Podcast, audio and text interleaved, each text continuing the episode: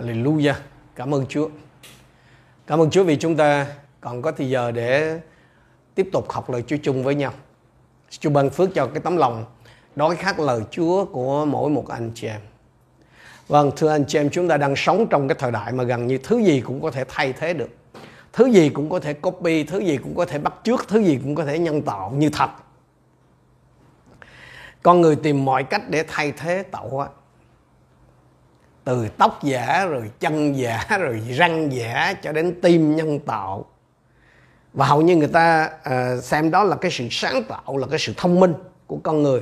Chứ không ai cho đó là đồ giả hay là cái cái là giả tạo hết trơn á. Và do đó là không có ai lên án hay là phê phán gì mấy cái chuyện đó cả. Và dần dần mình quen dần với hàng giả.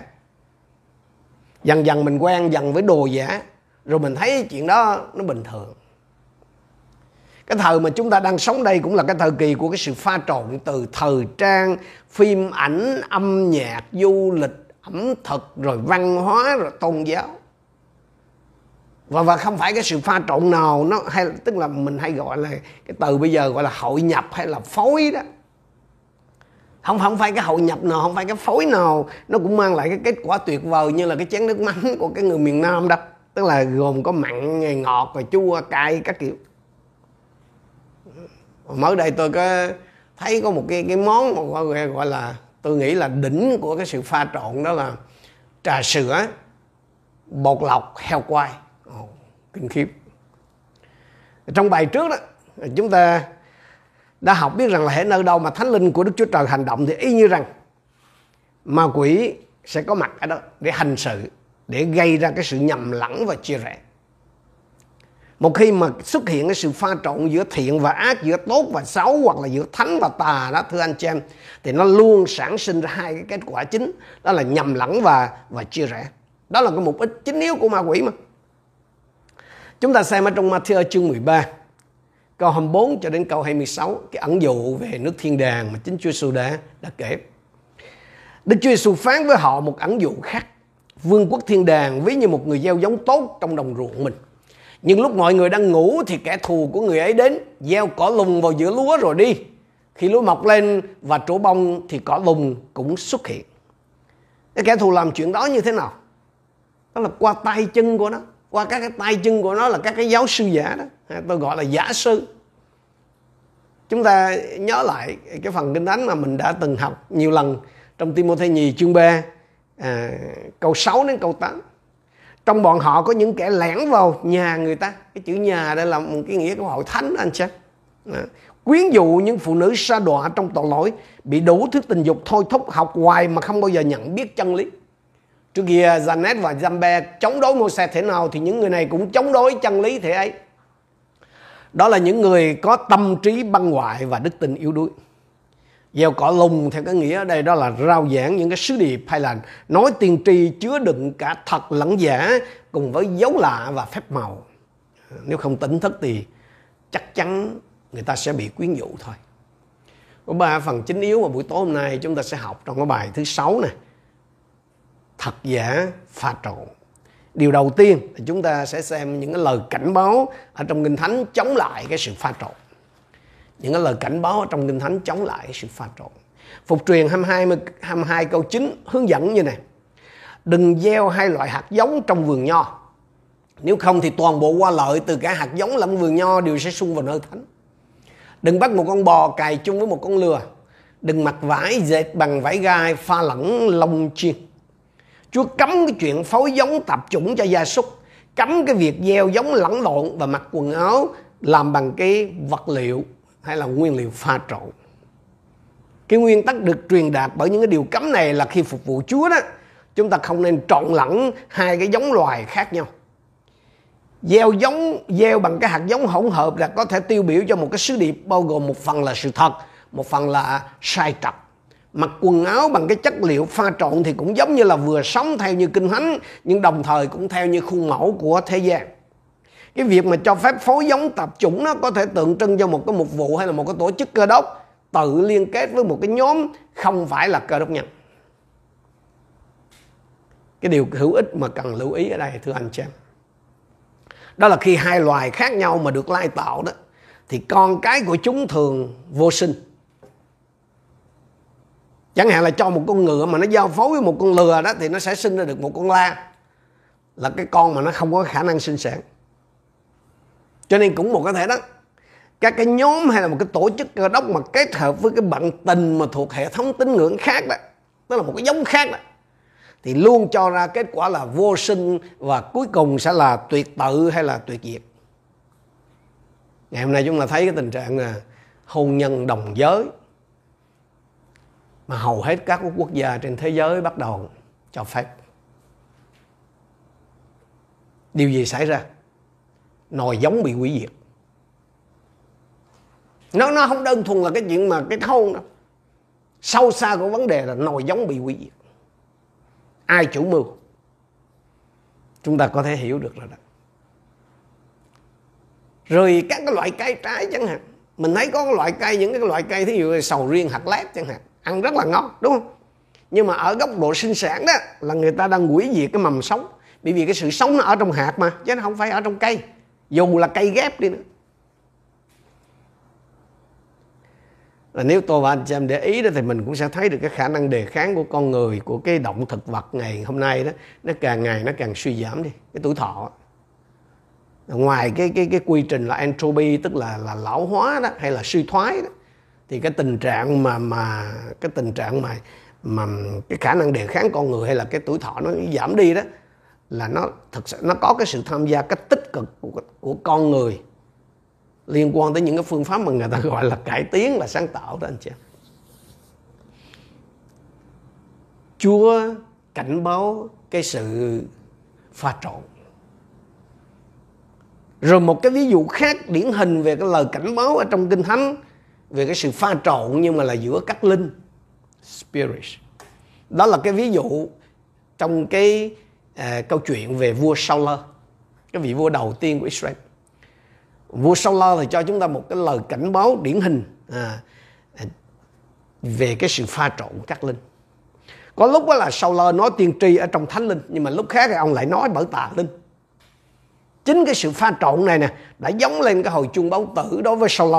Bất kể bốn mươi năm trị vì của ông, bất kể những cái chiến thắng của ông với tư cách là một chỉ huy quân sự cũng như những cái thành công khác của ông.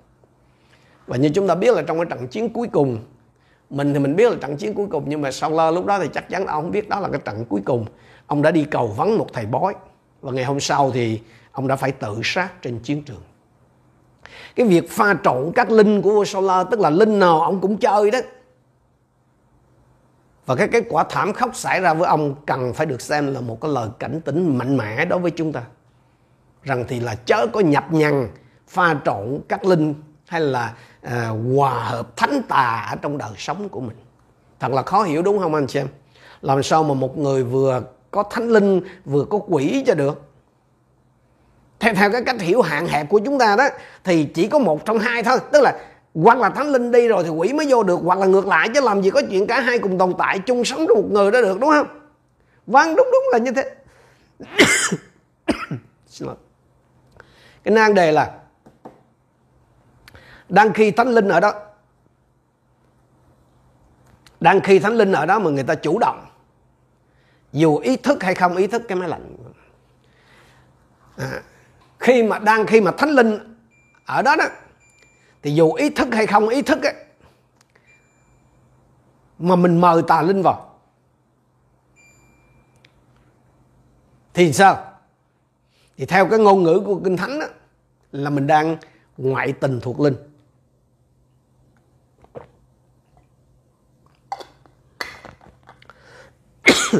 Khi thánh linh đang ở trong mình mà chúng ta chủ động, đó là dù ý thức hay không ý thức nha, mà mình mời tà linh bước vào, thì theo cái ngôn ngữ của Kinh Thánh là mình đang ngoại tình thuộc linh. Thì theo anh chị em, cái, trong cái tình trạng đó thì Đức Thánh Linh sẽ tiếp tục ở đó hay là Chúa sẽ rời đi? Đức Thánh Linh không có đuổi tà linh mà mình mở cửa bước rước vào đâu nghe anh chị em. Chúa bảo gì ở trong Cô-rinh-tô thứ nhì chương sáu câu mười bảy mười tám? Hãy ra khỏi chúng nó, hãy phân rẽ khỏi chúng nó, đừng đả động đến đồ ô uế, thì ta sẽ tiếp nhận các ngươi, ta sẽ làm cha các ngươi, các ngươi sẽ làm con trai con gái ta, Chúa toàn năng phán vậy. Anh chị em có còn nhớ cái lời chứng của tôi về cái chuyện thế nào mà linh bói Khoa nó bước vào người hầu việc Chúa rồi nó điều khiển người đó mà người đó không hề biết không? Một người hầu việc Chúa nha, vận hành trong ân tứ, nhưng mà linh bói Khoa nó bước vào. Hay là cái câu chuyện mà trong Các Vua thứ nhất chương hai mươi hai đó anh chị, đó là các tiên tri của Chúa mà mà có cái linh nói dối ở bên trong miệng đó. Chúng ta xem, đây là cái câu chuyện mà vua Ahab chuẩn bị đi đánh một cái xứ khác, rồi ông rủ vua Giu-đa cùng đi. Thì vua Giu-đa là Giô-sa-phát là một người tin kính Chúa, cho nên ông muốn hỏi ý Chúa trước khi đi. Thì có bốn trăm tiên tri như vậy, tiên tri của Chúa hả? Thì điều nói tiên tri rằng là vua Ahab sẽ thắng. Nhưng mà có một vị tiên tri khác là Miche thì nói khác. Chúng ta xem cái câu hai mươi ba đến câu hai mươi lăm. Vậy bây giờ kìa, Đức Giê-hô-va đã đặt một thần nói dối ở trong miệng các nhà tiên tri của vua, tức là một linh nói dối đó.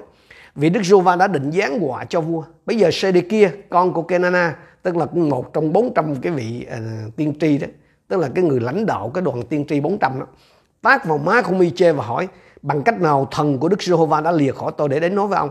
Mi-chê đó: ông sẽ biết điều đó trong ngày ông chạy từ phòng này đến phòng kia để lẩn trốn. Không, không phải tự nhiên mà tà ma có thể bước vào chúng ta đâu.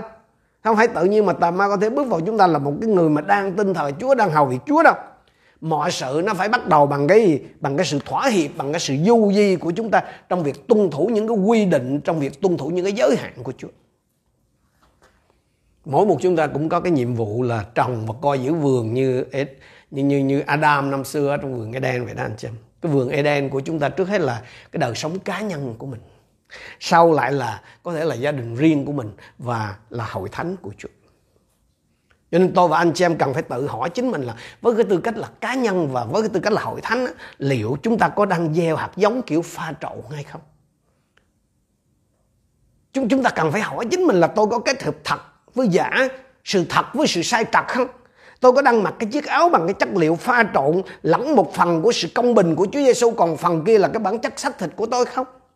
Tôi nói với anh chị em, cái phước lành của Đức Chúa Trời sẽ không ở lại.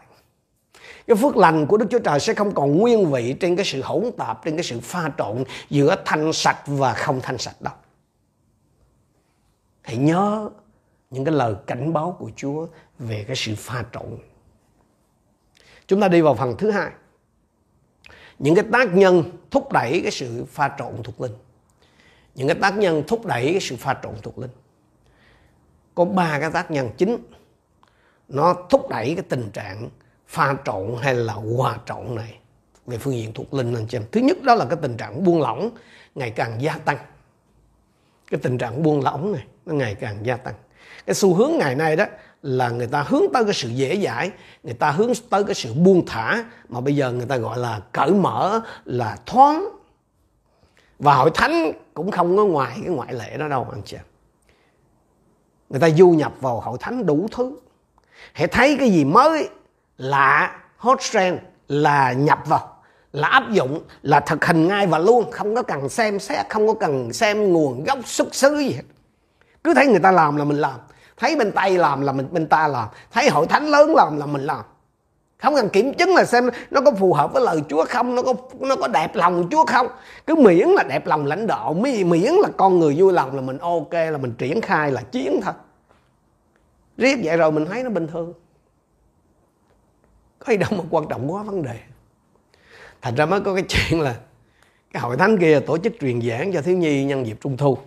Nhớ là truyền giảng cho thiếu nhi nhân dịp Trung thu nó khác với cái chuyện là tổ chức Tết Trung thu cho các em thiếu nhi nha. Hai cái đó khác nhau dữ lắm. Thì trong cái quà tặng cho các em đó, thì hội thánh đó tặng cho các em cái lồng đèn. Nhưng mà cái điều đáng nói là cái lồng đèn toàn là rồng rắn không à, kiểu rồng rắn lên mây đó. Thì có người thắc mắc lãnh đạo hỏi này, không có sao đâu, tụi nó chơi chút xíu hư hết đó mà. Giải thích cái kiểu đó thì không có khác gì cái ông chấp sự kia, ông đang uống bia cái bị ông mục sư ông mục sư chủ tọa bắt gặp cái, ông nói vậy không có sao đâu mục sư bia mà, uống nhiều chút xíu đi đái hết à, chút xíu hết liền, là với mình, chứ với Chúa là không rồi nha. Điều gì Chúa bảo là gớm ghiếc, là ghê tởm thì nó luôn là như thế, không có thay đổi gì hết á. Luật pháp Chúa nó không có thay đổi, không có điều chỉnh cho nó phù hợp với cái tình trạng suy bại, sa sút ngày càng tăng của đạo đức loài người đâu nghe anh chị em. Hãy tỉnh thức, hãy tỉnh thức anh chị em. Anh, anh chị em còn nhớ Chúa điểm mặt một cái thành phần nổi trội trong cái cộng đồng dân Chúa trong cái thời cuối cùng không? Nói như trong Ti-mô-thê nhì chương ba câu năm đó là những đó là những cái người mà giữ hình thức tin kính bề ngoài nhưng lại chối bỏ quyền năng của đức tin. Thì Chúa bảo gì? Còn hãy lánh xa những người như thế. Lánh xa cái quân đó ra. Như vậy thì cái tác nhân đầu tiên mà khiến cho cái tình trạng pha trộn thuộc linh nó gia tăng đó là có một cái sự buông lỏng hay là buông thả ngày càng gia tăng ở trong xã hội mà ngay cả trong hội thánh cũng vậy. Thứ hai, đó là những cái rào cản và là những cái ranh giới giờ nó không còn rõ ràng. Những cái bức tường hay là những cái rào, những cái hàng rào, những cái giới hạn mà trước đây đã được xây lên nhằm bảo vệ hội thánh của Chúa đó, căn cứ trên lời của Chúa, thì nó đã bị phá vỡ. Cho thấy là những cái đường ranh giới nó mờ dần. Những cái ranh giới mà nó tồn tại vì một mục đích cụ thể của Đức Chúa Trời là bảo vệ sự tinh rồng của hội thánh, nàng dâu Đấng Christ đã mờ dần đi. Cụ thể là có những cái việc mà trước đây là không thể chấp nhận trong hội thánh, trong cộng đồng dân Chúa, mà thời bây giờ thì người ta coi như là thậm chí người ta cố tình ngó lơ hoặc là không còn xem trọng nữa. Chẳng hạn sinh hoạt tình dục trước hôn nhân, sinh hoạt tình dục ngoài hôn nhân, tức tức là tà dâm với ngoại tình đó. Rồi kết hôn với người ngoại, rồi ly hôn và tái hôn của người hầu việc Chúa, rồi đồng tính. Những, những chuẩn mực của lời Chúa về những cái vấn đề đó có thay đổi không? Không. Vậy tại sao hội thánh bây giờ thay đổi? Không, không thay đổi, người ta bỏ đi hết, còn ai đâu đi nhóm. Sợ như vậy. Và cứ thế nhạt dần, mờ dần cái ranh giới giữa đạo với đời. Và anh em biết không, căn cứ trên sách Sáng Thế Ký đó, thì dường như có hai cái đường ranh giới mà Đức Chúa Trời hết sức là nghiêm khắc, hết sức là cứng rắn. Đầu tiên trong số này đó là cái quan hệ tình dục giữa thiên sứ và con người như mình đã có đề cập ở bài trước. Thứ hai là cái rào cản giữa nam nữ. Cái điều này thì ngày nay gần như là đã bị xóa nhòa hoàn toàn rồi. Chúng ta xem thử một cái câu Kinh Thánh ở trong Phục Truyền hôm nay câu năm thôi. Chúng ta sẽ thấy rồi. Đàn bà không được mặc quần áo của đàn ông, đàn ông cũng không được mặc quần áo của đàn bà, vì ai làm điều đó thật đáng ghê tởm đối với Giê-hô-va Đức Chúa Trời. Nếu đọc câu này ngày hôm nay, nhiều người trong chúng ta nghĩ là Kinh Thánh lỗi thời. Cái từ mà ghê tởm đó anh chị em trong tiếng Do Thái là thueba. Đây là cái từ mạnh nhất để chỉ về cái điều gì đó mà Đức Chúa Trời ghê tởm, mà Đức Chúa Trời gớm ghiếc, ghét cay, ghét đắng. Cái điều này không có nghĩa là, là, là Chúa có cái sở thích về thời trang hay là cái phong cách quần áo. Nhưng mà nó có cái nghĩa là phải có cái sự phân biệt rõ ràng giữa cái ngoại hình, cái vẻ ngoài của người nam với người nữ. Đừng có ở đó mà uốn éo, mà xỏ tai, mà, mà múa may, quay cuồng. Tác nhân thứ nhất là gì? Là tình trạng buông lỏng ngày càng gia tăng. Tác nhân thứ hai là những cái ranh giới, những cái giới hạn nó, nó, nó càng ngày nó càng mờ nhạt dần đi. Tức là cái, những cái ranh giới mà bảo vệ hội thánh nó mờ dần đi. Tiếp theo, cái tác nhân thứ ba, đó là cái tình yêu thì được nhấn mạnh hơn là sự vâng lời. Tình yêu được nhấn mạnh hơn là sự vâng lời. Cái tác nhân thứ ba. Một số hội thánh á, còn thể hiện cái cách bất thường hơn à, qua cái việc tuyên bố nhấn mạnh vào tình yêu. Cái việc nhấn mạnh đến tình yêu là đúng, ừ, nhưng mà không được xem nhẹ, không được đánh đổi bằng cái sự vâng lời anh chị. Nhiều hội thánh xem rất là xem trọng tình yêu thương. Thì cái việc đó không có sai, lời Chúa cũng bảo vậy mà. Nhưng mà tình yêu thương không có nghĩa là xem nhẹ cái sự vâng lời Chúa. Bởi vì có cái ông nào ly dị vợ rồi đi cưới con khác mà không nhân danh tình yêu đó. Nhưng mà bất kỳ cái tình yêu nào mà không dẫn đến cái sự vâng lời đó đều là trái với Kinh Thánh ấy. Trong Giăng chương mười bốn câu mười lăm thì Chúa Giêsu đã dạy các môn đồ của Ngài rằng là nếu các ngươi yêu mến ta thì sao? Hãy tuân giữ các điều răn của ta. Hay là Giăng nhất chương năm câu ba đó khẳng định cái sự ủy thác này, vì đây là tình yêu thương của Đức Chúa Trời khiến cho chúng ta tuân giữ các điều răn của Ngài. Tình yêu đối với Chúa được thể hiện qua cái sự vâng lời. Và cũng cùng một cái cách đó, cái tình yêu mà Chúa dành cho tôi và anh chị em nó cũng liên quan đến sự vâng lời. Tức là Chúa sửa phạt những người Chúa yêu thương. Là cha của chúng ta, Đức Chúa Trời kỷ luật chúng ta. Trong Khải Huyền chương ba câu mười chín, Chúa Giêsu đã nói gì? Những người ta yêu thì ta quở trách sửa phạt, vậy hãy sốt sắng và ăn năn đi. Thành ra đừng có nhân danh tình yêu, đừng có lấy lý do yêu thương mà không xử lý những cái sai phạm, những tội lỗi trong hội thánh. Đừng đừng lấy lý do yêu thương mà phê phán những cái người lãnh đạo hội thánh là sao quá mạnh tay, quá vô tâm khi thi hành kỷ luật những cái người phạm tội rành rành ở trong hội thánh. Đừng có lấy cái chuẩn mực đạo đức của thế gian thời nay đó rồi để xử lý những sai phạm trong hội thánh nha anh chị em. Đúng, đúng, Đức Chúa Trời là tình yêu thương, nhưng mà tình yêu thì không phải là Đức Chúa Trời. Đức Chúa Trời là tình yêu thương, nhưng mà tình yêu thương không phải là Đức Chúa Trời. Đừng, đừng, đừng có đảo ngược cái gì vậy. Đừng có nhầm lẫn tai hại như vậy. Đừng cho rằng là bất cứ cái điều gì mà nó bắt nguồn từ tình yêu thì không thể sai trật được.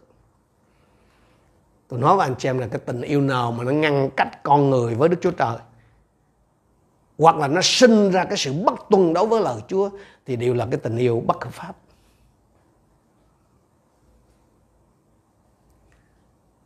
Như vậy chúng ta thấy có ba cái tác nhân nó thúc đẩy cái tình trạng pha trộn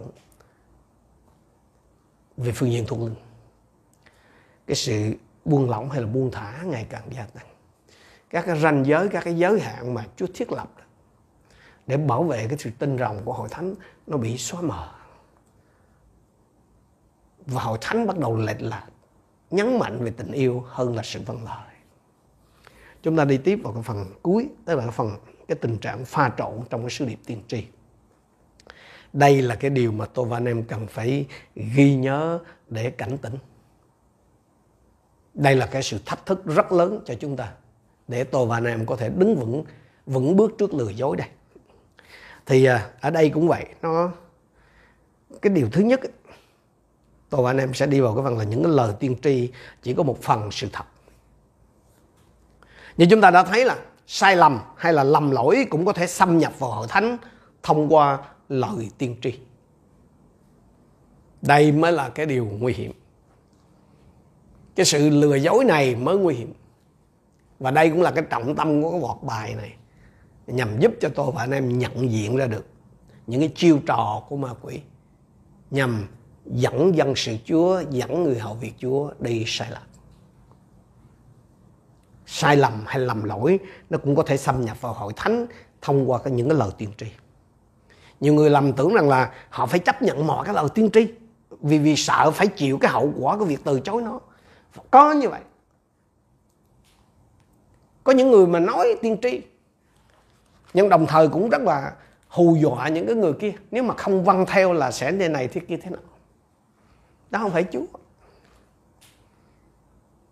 Nhưng mà cái điều mà tôi và anh em cần phải biết này, trong Cô-rinh-tô nhất chương mười bốn hai mươi chín, Phao-lô dạy là cũng chỉ nên có hai hoặc ba người nói tiên tri mà thôi. Còn những người khác thì cân nhắc, bản dịch khác là còn những người khác thì suy xét hay là thẩm định cái điều mà người ta nói.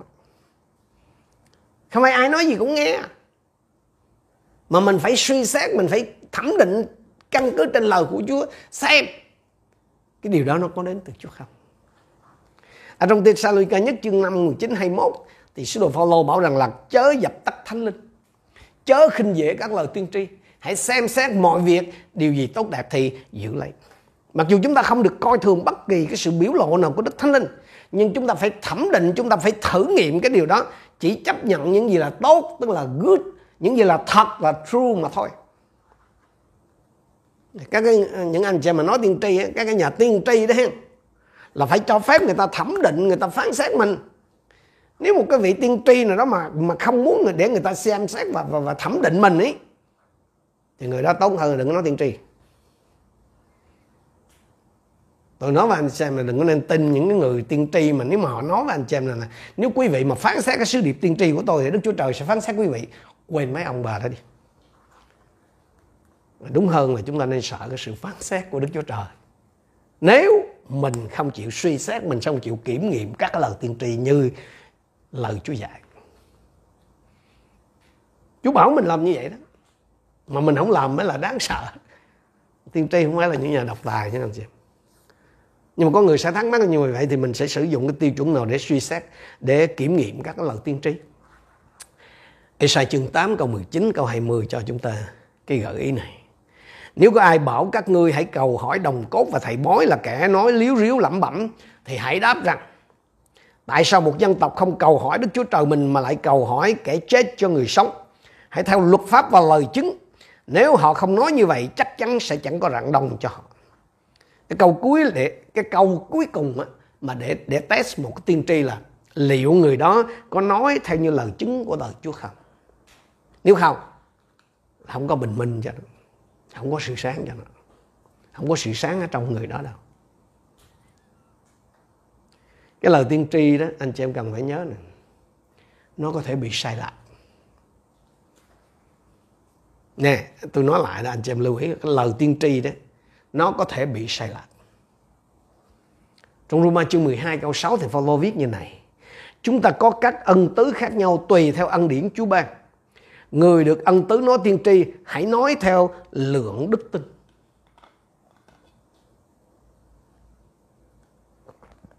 Nói cách khác là gì? Những cái người mà nói tiên tri đó không nên vượt quá cái thước đo đức tin, hay là vượt quá cái, cái mức độ đức tin của mình. Tôi tôi sẽ giải thích anh em rõ hơn. Bởi vì cái việc nói tiên tri nó có thể là một cái kinh nghiệm đầy phấn khích, và những người nói tiên tri đó có thể là bị bị cuốn đi, thậm chí là có thể xa hơn những gì mà họ thật sự nhận được từ nơi Chúa và từ Đức Thánh Linh. Chẳng hạn, một một người trong anh chị em có thể nhận được một cái lời tiên tri rằng là cái lời tiên tri đúng nha, anh chị em có thể đúng là có thể nhận được, nghe rõ ràng từ nơi Chúa rằng là sẽ có một cái cơn phục hưng lớn. Thế nhưng mà có thể anh chị em quá phấn khích đi,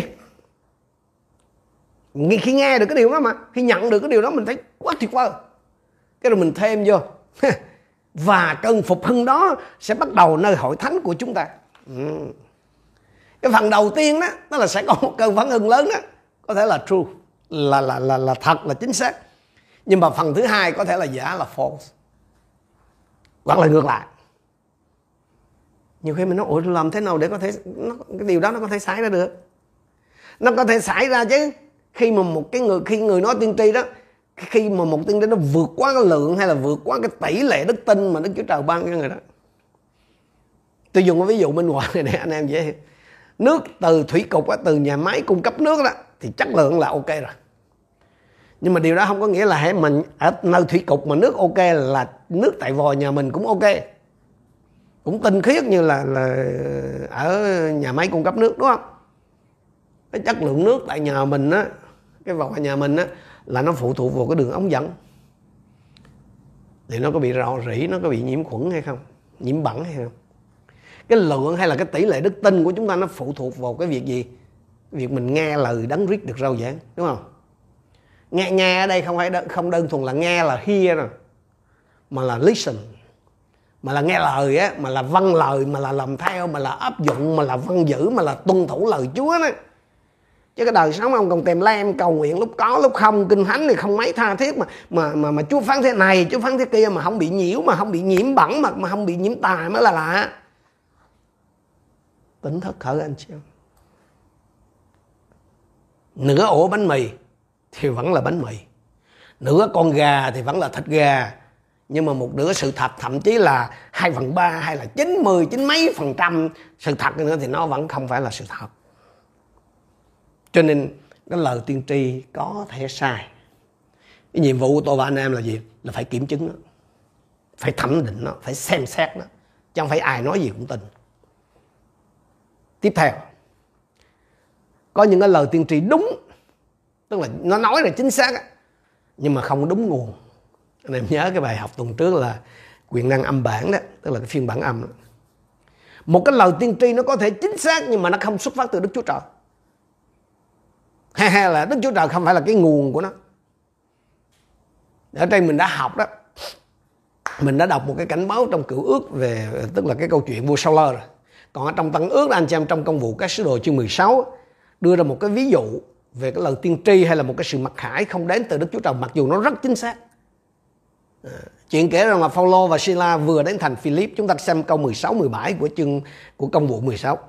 Một hôm chúng tôi đang đi đến chỗ cầu nguyện thì gặp một đầy tớ gái bị quỷ phi tôn, tức là quỷ bói khoa đó, nhập vào và làm lợi nhiều cho chủ qua việc bói toán. Cô ta đi theo Phaolô và chúng tôi la lớn: những người này là đầy tớ của Đức Chúa Trời Chí Cao, rao truyền cho các ngươi đạo cứu rỗi. Mọi lời cô gái này nói đều là sự thật anh chị, đều là truth. Hơn nữa là cô ta là cái người đầu tiên ở thành Philip xác định chính xác cái nhân thân của Phaolô và Sila, cùng với vai trò của họ là với tư cách là những tôi tớ của Đấng Christ. Nhưng mà đó không phải là Thánh Linh của Đức Chúa Trời đang nói qua cái cô đó, mà là linh bói khoa hay là linh bói toán. Đúng, nói dối là cái bản chất của ma quỷ. Diabolos hay là quỷ vương đó thì được gọi là cha hay là ông tổ nói dối. Nhưng mà không phải điều gì nó nói ra cũng là dối đâu nghe, là sai trật đâu à. Hãy nhớ chuyện đó anh chị. Nó là ông tổ nói dối là bản chất của nó là dối. Nhưng mà không phải cái gì nó nói ra cũng dối đâu. Không phải cái gì nó nói ra cũng là sai đâu. Cái bằng chứng là gì? Cả ba cái điều mà quỷ vương nó cám dỗ Chúa Giêsu trong đồng vắng đó đều là sự thật hết đó. Chúa có khả năng khiến đá cuội thành bánh mì nè. Nó có thể cho Chúa Giêsu tất cả mọi cái vương quốc trên thế gian với cái sự huy hoàng của chúng, nếu Chúa Giêsu chịu thờ lại nó. Và đúng là Đức Chúa Trời có nói rằng là thiên sứ sẽ nâng ngươi trên tay rồi cho, để cho ngươi không vấp nhầm đá chân. Thật hết đó, chứ không phải xạo đâu. Anh chị hãy tưởng tượng xem, điều gì sẽ xảy ra nếu cái người giảng dạy hay là rao báo cái sứ điệp tiên tri là hàng thật, tức là cái đốc nhân thật, là một truyền đạo, là một mục sư, nói cho anh chị em chính xác một cái điều gì đó, nhưng mà nó không đúng nguồn, không đến từ Chúa, hệ lụy sẽ thế nào? Chúng ta xem tiếp cái câu mười tám trong sách công vụ mười sáu. Cô cứ làm như vậy trong nhiều ngày khiến Phaolô rất bực mình, nên quay lại nói với quỷ rằng: ta nhân danh Đức Chúa Jesus Christ ra lệnh cho mày phải ra khỏi người này. Ngay giờ đó quỷ liền ra khỏi. Kể từ giờ đó thì cái cô đó không có còn đoán vận hay bói được nữa. Thật là đáng kinh ngạc đúng không? Là có biết bao nhiêu người hành nghề bói toán và biết bao nhiêu lần họ nói đúng chính xác luôn. Nhưng mà những gì họ nói đó, những gì họ thấy trước đó, nó không đến từ Thánh Linh của Đức Chúa Trời. Cái sự dối trá đó chắc chắn là được trộn lẫn với sự thật trong những cái lời tuyên đoán của họ. Nhưng mà cái sự thật nó chỉ đóng cái vai trò cái mồi nhữ thôi. Nếu tôi và anh em ngoạm lấy nó thì chúng sẽ nuốt lấy cả dối lẫn thật. Nếu tôi và anh em ngoạm lấy cái lời tiên tri đó, tức là đớp lấy cái lời đó, là mình đớp luôn cả dối lẫn thật. Thì tôi thường hay nói với anh chị em, người ta đánh bả chó hay người ta thuốc chó đó, người ta không có cho nó một tô thuốc độc, mà người ta cho nó một cái tô phở thơm nức mũi, chỉ cần vài giọt thuốc độc thôi. Và trong cái loạt bài công tác giải cứu đó, tôi có thuật lại cái lời chứng à, về một cái nữ cơ đốc nhân trẻ đi xem bói. Bà thầy bói bà phán rằng là cô sẽ sớm trở thành một quá phụ, chồng cô sẽ bị giết. Và chưa đầy hai năm sau thì chồng của cái người phụ nữ trẻ đó bị giết thiệt trong một cái vụ tai nạn kinh hoàng. Và sau đó cô ấy bị dằn vặt với cái cảm giác tội lỗi. Cô luôn tự vấn là phải chăng là tôi đã mở đường cho cái chuyện đó xảy ra với chồng tôi bằng cái chuyện đi xem bói. Anh em còn nhớ cái lời chứng không? Hay là cái lời chứng mà à, của mục sư Dirac Prince. Ông kể rằng là lúc đó ông ông đang phục vụ trong một sư đoàn của một cái hội thánh tại Mỹ, và phần lớn cái thời gian đó là cái của cái thời điểm đó là ông dành cho công tác giải cứu, cho cái chức cái mục vụ giải cứu. Thì ngày nọ có một cái người phụ nữ đến gần ông và bảo rằng là cô ta vốn là à, theo thông linh thuyết, nhưng mà mà cô ăn năn rồi, à, cô muốn được giải cứu. Nhưng mà mục sư Dirac Prince ông cảm thấy là ông không có bằng chứng xác thực là cô cô ăn năn, tức là cô chưa có chịu tiếp nhận Chúa đó. Thì ông bảo thôi về đi, rồi khi nào mà cô thật sự á, ăn năn thì cô quay trở lại. Rồi cô đi, rồi khoảng vài tuần sau cô quay trở lại, rồi cô bảo rằng là tôi đã ăn năn. Dù là vẫn không có chắc chắn về về cái tính xác thực cái chuyện ăn năn của cô đó, nhưng mà mục sư Dirac Prince vẫn nói với cô được rồi, thôi chúng ta cùng cầu nguyện. Và ông bảo rằng là đó là cái thời giờ, đúng là một cái trận, trận đấu. Thì sau khi mà cầu nguyện như vậy xong thì ông ông dựa lên cái bục giảng, ông nghĩ một chút xíu. Thì đột nhiên cái cô đó, cái bà đó, bả lên tiếng. Bà nói tôi nhìn thấy ông trong một cái chiếc xe hơi và nó đang đâm vào một cái cái cái, cái gốc cây và cái chiếc xe nát bét luôn. Nhưng cảm ơn Chúa là đầy tối Chúa ông cảnh giác cho nên ông công bố luôn là hỡi linh bói khoa. Ta không có cái bất ta không có trong bất kỳ cái chiếc xe nào mà đâm vào cái gốc cây nát bét hết trơn. Ta không có chấp nhận cái chuyện đó. Derek Prince bảo rằng là nếu mà ông chấp nhận cái sự hiện thấy của cái người nữ này thì chắc chắn điều đó sẽ thật sự xảy ra. Đó là cái số phận mà Satan đã định đoạt cho ông. Cũng như anh chị em mà đón nhận cái vận mệnh, cái destiny của, của Đức Chúa Trời bằng cách cởi mở, mở lòng ra với những gì Chúa nói cho mình, thì anh chị em cũng sẽ có thể đón nhận cái số phận mà Satan bằng cái cách mà cởi mở với những gì nó nói qua các cái tay chân của nó. Một sư Direct Prince, ông làm chứng là ông không bao giờ đâm xe vào gốc cây. Nhưng mà ông nói là nếu mà lúc đó mà khi nghe cái bà đó, bà vừa nói như vậy mà mà ông bảo là ôi kinh quá, tôi sẽ bị đụng xe nát bét ấy, thì mọi thứ có thể sẽ diễn ra khác đi. Cho nên anh chị em đừng, đừng, đừng, đừng có chấp nhận cái số phận của Satan cho đời sống của anh chị em. Là điều mà nó cố gắng thuyết phục anh chị em bằng cách chấp nhận rằng Nó cố gắng thuyết phục anh chị em chấp nhận bằng cái cách là trình bày cho anh chị em những cái điều mà anh chị em cảm thấy là đúng, anh chị em biết là, là thật, là truth.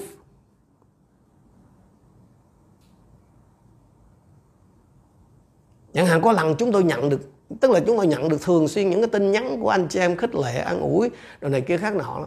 Mà có, có lần có người họ nói cảm ơn Chúa vì Chúa dùng gia đình của mục sư. Tất cả từng thành viên trong gia đình, thật là một cái gia đình có phước. Chúa đang dùng cả gia đình mục sư. Cho nên đi đâu đừng có đi chung xe, đừng có đi chung máy bay nha.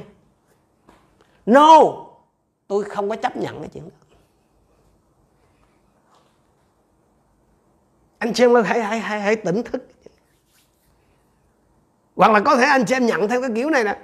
Cha của ngươi hay là bên nhà nội ngươi, đàn ông là cứ bị đau gan hay cái bệnh gì đó, kiểu gì cũng tới ngươi. No, đừng có chấp nhận cái chuyện đó. Hoặc là, là, là, là có ai đó trong anh chị em tự nhiên nghe có một ai đó qua cái môi miệng của một ai đó, họ không có ác ý đâu. Nhưng mà có thể là họ để cái môi miệng nó có thể sử dụng dòng họ nhà ông này đâu có ai thọ đến bảy mươi đâu. Đó, à, ông xem có có ai trong trong trong nhà ông mà hôn nhân không đổ vỡ không? Và tới phiên ông đó. No, đừng có chấp nhận mấy chuyện đó. Nó có thể nói chính xác nhưng mà nó không có phải là đến từ cái nguồn đúng. Không đến từ Đức Chúa Trời. Đừng có chấp nhận cái số phận của Satan đặt để trên cuộc đời của anh chị. Nhiều người ngày hôm nay con dân Chúa nghe, đầy tớ Chúa nghe, chết vì trong cái thời kỳ cuối cùng này thật giả nó lẫn lộn. Tôi và anh chị em cần phải cậy ơn Chúa để tỉnh. Chúng ta đi vào cái phần cuối cùng, đó là cái giờ phán xét chung thẩm đó. Nó sẽ tách bạch những cái sự pha trộn lẫn lộn này. Bởi vì nhiều người sẽ thắc mắc là tại sao Chúa lại cho phép giả thật nó, nó, nó lộn lộn với nhau như vậy. Thì cái dụ ngôn về nước Đức Chúa Trời được trình bày trong Matthew mười ba đó, nói về cái giờ tận thế và cái sự phán xét sắp tới đối với những cái sự pha trộn.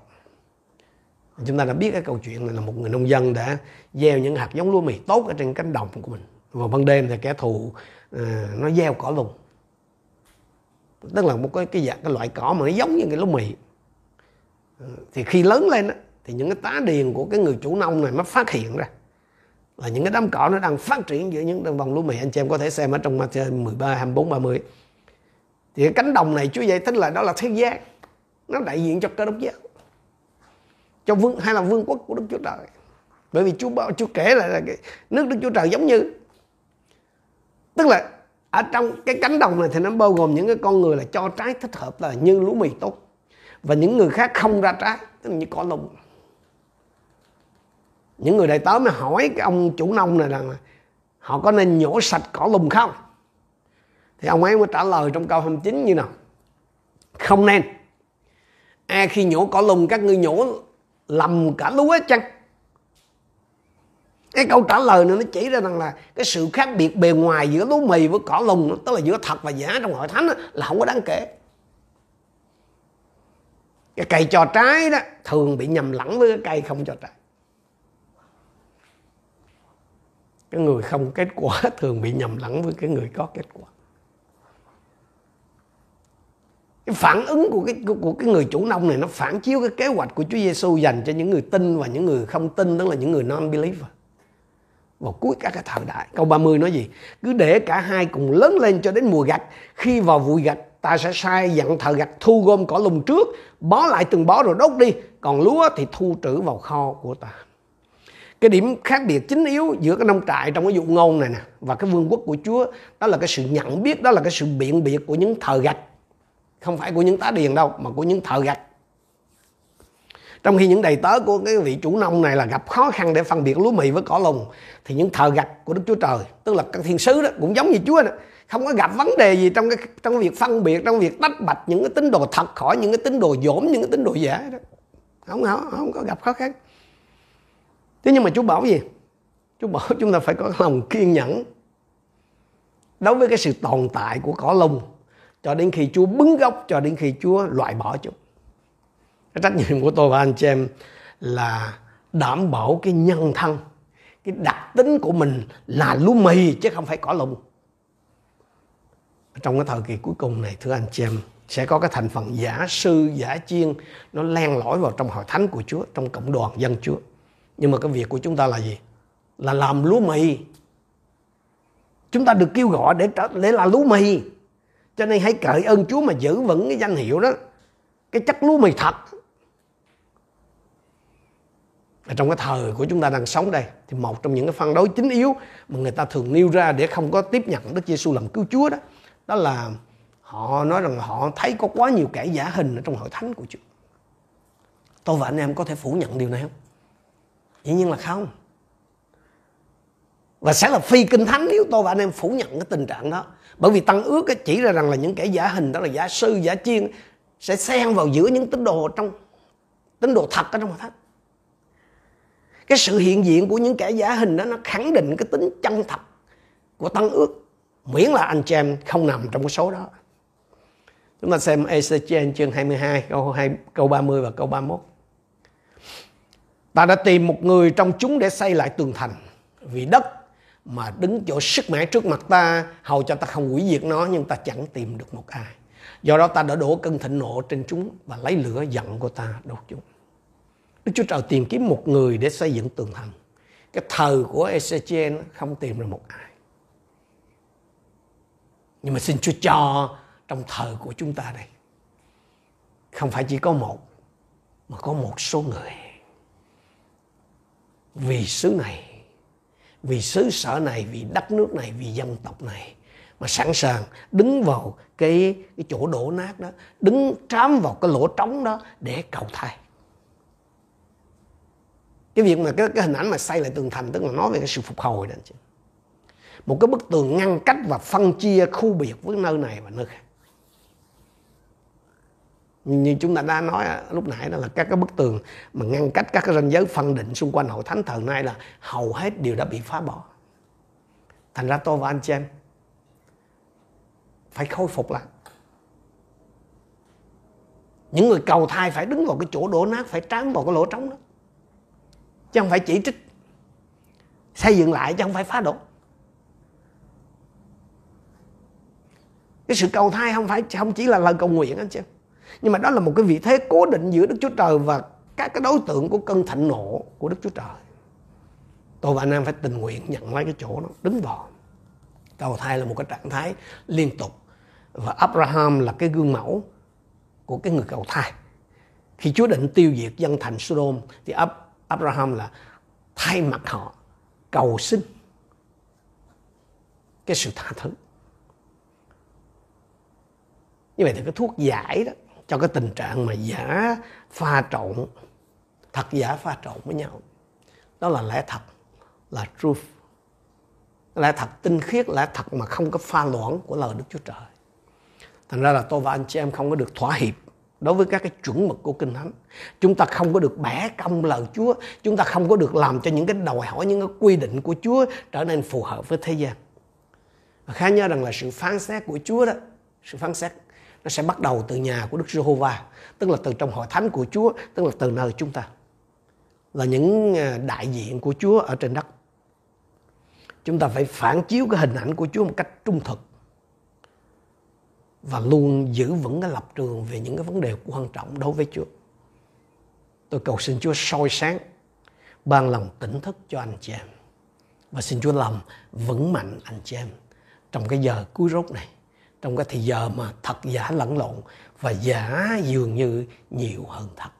Chúng ta cùng đến với Chúa trong sự cầu nguyện. Hallelujah, Hallelujah. Chúa ơi, chúng con biết ơn Ngài vì sự cảnh tỉnh này. Thật, chúng con không thể đứng vững nếu không nhờ ân điển của Chúa, nếu không nhờ cái sự tỉnh thức liên tục của Chúa Thánh Linh. Xin làm ơn trên chúng con hỡi Chúa, để chúng con không tốn phí quá nhiều thời giờ sức lực để phê phán, để chỉ trích những cái sự sa sút, những cái sự hư hoại ở trong hội thánh Chúa, ở trong cộng đồng dân Chúa. Mà xin cho chúng con cậy ơn của Chúa, giữ vững cái tố chất của một Cơ Đốc nhân, là người đại diện cho đấng Amen, đấng chân thật ở trên đất này. Xin cho chúng con tỉnh thức trước cái đòn thế của ma quỷ, để ngõ hầu chúng con không có bị mắc lừa. Đặc biệt là khi chúng con đối diện với những sứ điệp tiên tri, khi chúng con chứng kiến những dấu phép lạ, dấu kỳ, xin cho chúng con có một cái sự kết nối thông suốt với Đức Thánh Linh, để chúng con nhận biết rằng những cái hiện tượng siêu nhiên đó, những cái sứ điệp mà cái tính cách siêu nhiên đó là đến từ chính Chúa, hay là đến cái nguồn, từ một cái nguồn không phải là Chúa. Xin làm ơn trên chúng con hỡi Chúa, để không ai trong chúng con bị dẫn dụ, để không ai trong chúng con bị lạc lối. Ngược lại, chúng con còn được Chúa dùng để tỉnh thức nhiều người, và tất cả để chuẩn bị sẵn sàng, kiên định đứng vững trong cái vị trí đắc thắng cho đến giờ Chúa Giêsu quang lâm. Chúng con tạ ơn Chúa. Chúng con trình dâng mỗi một chúng con cho ân sủng và sự thương xót của Ngài. Chúng con đồng thành kính hiệp chung cầu nguyện trong danh Đức Chúa Giêsu Christ. Amen.